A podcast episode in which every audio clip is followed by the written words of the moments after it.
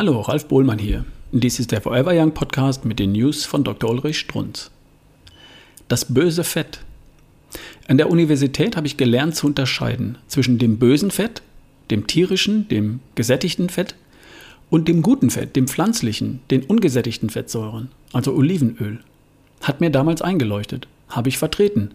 Auch dann noch, als längst andere, klügere, wie zum Beispiel Frau Ulrike Gonder, es besser wussten.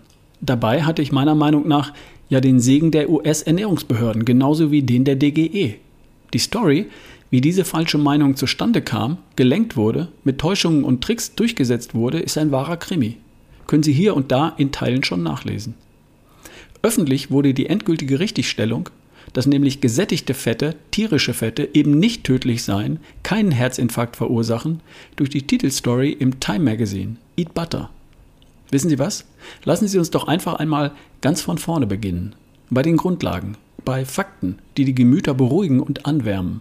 Bauernhofkultur, die ist mir am liebsten. Darf ich? Jede fettenthaltende Nahrung enthält das Fett in allen drei natürlichen Variationen.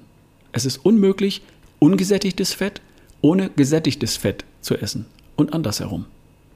Also gilt nicht mehr, gesättigte Fettsäuren sind synonym mit tierischer Nahrung. Ungesättigte Fettsäuren synonym mit pflanzlicher Nahrung.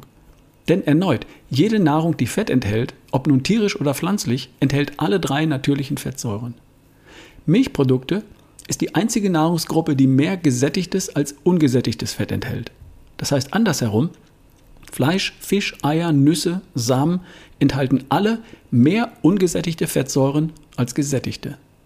Fakt ist auch, dass verglichen Gramm mit Gramm Olivenöl vierzehn mal mehr Gesamtfett enthält als ein Stück Steak und sieben mal mehr gesättigte Fettsäuren. Könnte man antworten, so große Mengen Olivenöl verzehrt man ja nicht. Gegenrede wäre, ein Teelöffel Olivenöl enthält mehr gesättigte Fettsäuren als hundert Gramm Schweinefleisch. Und die so hochgepriesene Makrele enthält doppelt so viel Fett und eins Komma fünf mal mehr gesättigte Fettsäuren als rotes Fleisch, das wir ja angeblich meiden sollen. Zusammenfassend kann man sagen, es ist schwierig zu akzeptieren, dass zum Beispiel in einem Steak die enthaltenen neununddreißig Prozent gesättigten Fettsäuren das Herz-Kreislauf-System schädigen sollen, während die einundsechzig Prozent ungesättigten Fettsäuren das Herz schützen sollen. Dabei interessant zu erfahren, dass das Fett eines Steaks zehn von dreizehn Vitaminen und sechzehn Mineralien enthält. Falls einiges von obigem für Sie neu war, Fakten über Ernährung können alle Ernährungsrichtlinien zum Gespött machen. Sie werden in naher Zukunft mehr über Fett hören und erfahren. Der Grund?